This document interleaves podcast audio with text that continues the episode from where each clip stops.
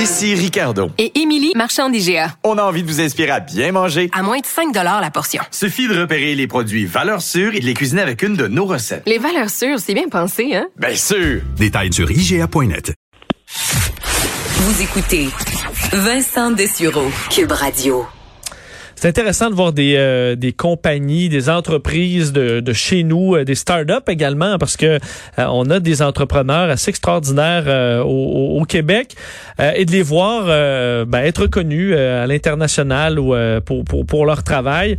Et je lisais ce matin dans La Voix de l'Est qu'une entreprise de Bromont euh, a été euh, nommé parmi les 100 startups à surveiller en 2020 selon un magazine spécialisé, le EE Times, entreprise qui travaille dans le domaine qui est plus technique. Là. On connaît, euh, vous en connaissez peut-être autant que moi sur les là-dessus, là, les semi-conducteurs, mais qui sont donc nommés comme étant dans les startups à surveiller en 2020. Il y a seulement donc cette compagnie de Bromont, Boreas, et une compagnie de, de Montréal qui fait partie de ce top 100. C'est une grande fierté évidemment pour euh, pour son, son PDG qu'on va aller rejoindre à l'instant, Simon Chaput, président directeur général. Bonjour, Monsieur Chaput. Bonjour, M. Desureau. Euh, donc, euh, très bien. Euh, évidemment, vous, ça doit bien aller. Parlez-nous à la base de ce de ce magazine qui qui qui est un magazine assez respecté, on comprend dans votre domaine. Oui, exactement. Le E-Time, c'est vraiment une des publications les plus respectées dans le domaine des, des semi-conducteurs. Euh, qui ont des journalistes à travers le monde, donc qui couvrent autant les choses qui se passent en Amérique du Nord, en, Asie ou en Europe. Donc, ils ont une très bonne visibilité sur vraiment tout ce qui se passe dans notre écosystème euh, de façon globale. Évidemment. Donc, reconnu par un magazine euh, de cette nature-là, c'est vraiment très, très bien pour la, la notoriété de la compagnie.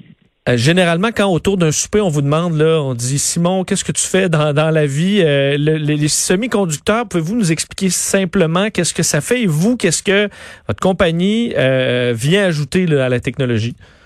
Oui. De façon générale, les semi-conducteurs, c'est vraiment responsable de toutes les avancées qu'on a vues depuis, je dirais, la fin du, des années 1960-70, l'avènement des ordinateurs. Donc, si vous prenez, par exemple, votre téléphone cellulaire, que vous vous l'ouvrez, euh, à part la batterie, la majorité des composants que vous allez trouver, c'est vraiment différents types de semi-conducteurs qui vont donner euh, les fonctionnalités que vous, que vous avez sur votre, sur votre téléphone, par exemple le contrôle de l'écran ou la transmission de la voix par le, sans-fil. Euh, donc, c'est vraiment ça que les semi-conducteurs permettent de faire. Et puis, nous, le type de semi-conducteur qu'on fait vient permettre de faire ce qu'on appelle de l'aptique, qui est une communication par le sens du toucher. on a vécu avec la pandémie le fait d'être vraiment euh, chacun isolé chez soi. Euh, donc, il y a beaucoup de recherches qui font dans comment est-ce qu'on peut communiquer les uns avec les autres, puis en plus de transmettre le son et la voix, euh, le son et les, vidéos, comment est-ce qu'on pourrait transmettre le, sens du toucher d'un utilisateur à l'autre? OK, je sais que vous êtes allé parce qu'il y a des événements assez assez importants dans le monde de l'électronique, un des plus grands étant à Las Vegas, entre autres, où vous aviez très bien paru d'ailleurs. Oui, exactement. Euh, CS, euh, on était à CS en 2018 et 2019.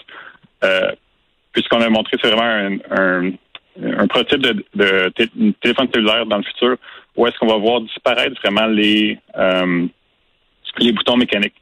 Et puis ça, ça va apporter vraiment beaucoup de configurabilité avec comment est-ce qu'on utilise nos appareils cellulaires. Euh, mais il y a aussi beaucoup d'autres applications qui utilisent notre technologie. On a fait on a une entente de partenariat avec euh, TDK, qui est une multinationale euh, japonaise, justement pour tout ce qui est automobile. donc, comment est-ce qu'on peut mieux interagir avec notre automobile et de façon plus sécuritaire? Mais il y a d'autres raisons, par exemple, dans les ordinateurs portables. on veut avoir des ordinateurs portables qui sont de plus en plus minces mais la technologie va permettre justement de, de, réduire l'épaisseur des ordinateurs dans le futur. Donc, il y a une panoplie d'applications qui sont souvent très techniques, mais qui sont très concrètes que les utilisateurs vont, vont voir la différence une fois que c'est sur le marché. C'est ça, c'est que vos, vos, vos, inventions, votre développement, on le voit vraiment dans nos vies avec ce qu'on utilise le plus, le téléphone et aussi euh, là, la voiture. Parlez-nous ben, justement de la partie automobile parce que on voit énormément de technologie dans les dans les voitures. J'ai essayé quelques modèles maintenant où on peut bouger avec nos mains pour changer le volume de la radio, des trucs comme ça, dans le but encore là de rester concentré sur la route, de pas jouer avec des boutons. Euh, vous, qu'est-ce que qu'est-ce que vous voyez quand vous parlez de d'outils pour augmenter la sécurité?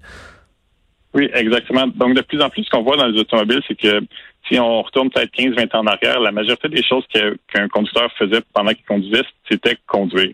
Donc, contrôler les clignotants, contrôler les essuie-glaces, ce genre de contrôle-là, puis un petit peu la radio. Euh, Aujourd'hui, on peut brancher notre téléphone cellulaire sur l'écran de notre véhicule et puis contrôler une panoplie de, différentes fonctions, ce qui fait que l'écran peut être très distrayant pour le conducteur. Euh, en ajustant les fonctionnalités haptiques, ce que ça permet, c'est vraiment de réduire le, temps que le conducteur a besoin de regarder son écran pour effectuer sa commande. Euh, ce qui permet aussi de, réduire le, si on veut, le, nombre d'accidents euh, qui pourraient être liés à une distraction volant. Hmm, donc, euh, je suppose que vous êtes en croissance. Vous vous voyez où dans les prochaines années? Euh, on est en très forte croissance. On a commencé à 5 personnes au début 2017. On est rendu autour de 25. Et puis, c'est des chiffres qui vont continuer à augmenter de façon assez rapide parce qu'on voit une, euh, une adoption assez large de technologie à l'échelle euh, de la planète. Puis, depuis que j'ai fondé la compagnie, ça peut paraître un petit peu utopique il y a, 3-4 ans, mais le but, c'est vraiment de se classer comme le numéro un mondial, comme fournisseur de semi-conducteurs pour l'aptique. Euh, puis, on, est parti de zéro, mais on, on est en direction de ce, cette position-là. Euh, Est-ce que c'est difficile de d'œuvrer dans ce milieu-là? Je suppose qu'il y a des géants euh, qui ont des, des, poches infinies, qui développent des produits qui doivent être tentés de, de, de, vous copier même ou d'aller encore plus vite que vous sur certaines innovations? C'est certain que c'est difficile. Euh, la plupart des grosses compagnies qui sont reconnues sont, sont beaucoup, beaucoup plus que nous avec des capitalisations boursières de plusieurs dizaines de milliards de dollars. Euh, toutefois, on est passé avec une bonne euh, propriété intellectuelle. On s'assure de bien la protéger, puis on a aussi une stratégie de, de vente et de marketing qui nous permet d'être euh, rapide sur le marché. Et puis l'avantage des, des startups souvent par rapport à ces grosses entreprises-là, c'est que euh, on peut gagner des parts de marché avant même que les autres entreprises se rendent compte de, leur existence. Euh, puis pour l'instant, ça semble bien fonctionner. Et euh, question, vous pouvez ne, ne, pas me répondre si vous voulez, mais quelqu'un dans, dans ce milieu-là dont la start-up est en forte croissance, votre objectif, c'est de grandir pour devenir une grande compagnie ou de, ou de vendre et de devenir immensément riche euh, très rapidement, comme certains dans le milieu? Moi, j'ai fait mes études de doctorat euh, aux États-Unis à l'Université Harvard, puis j'ai décidé de revenir créer la compagnie à Bromont. Euh, j'ai juste 32 ans. Même si je vendais la compagnie, je ne savais pas quoi faire de mes journées.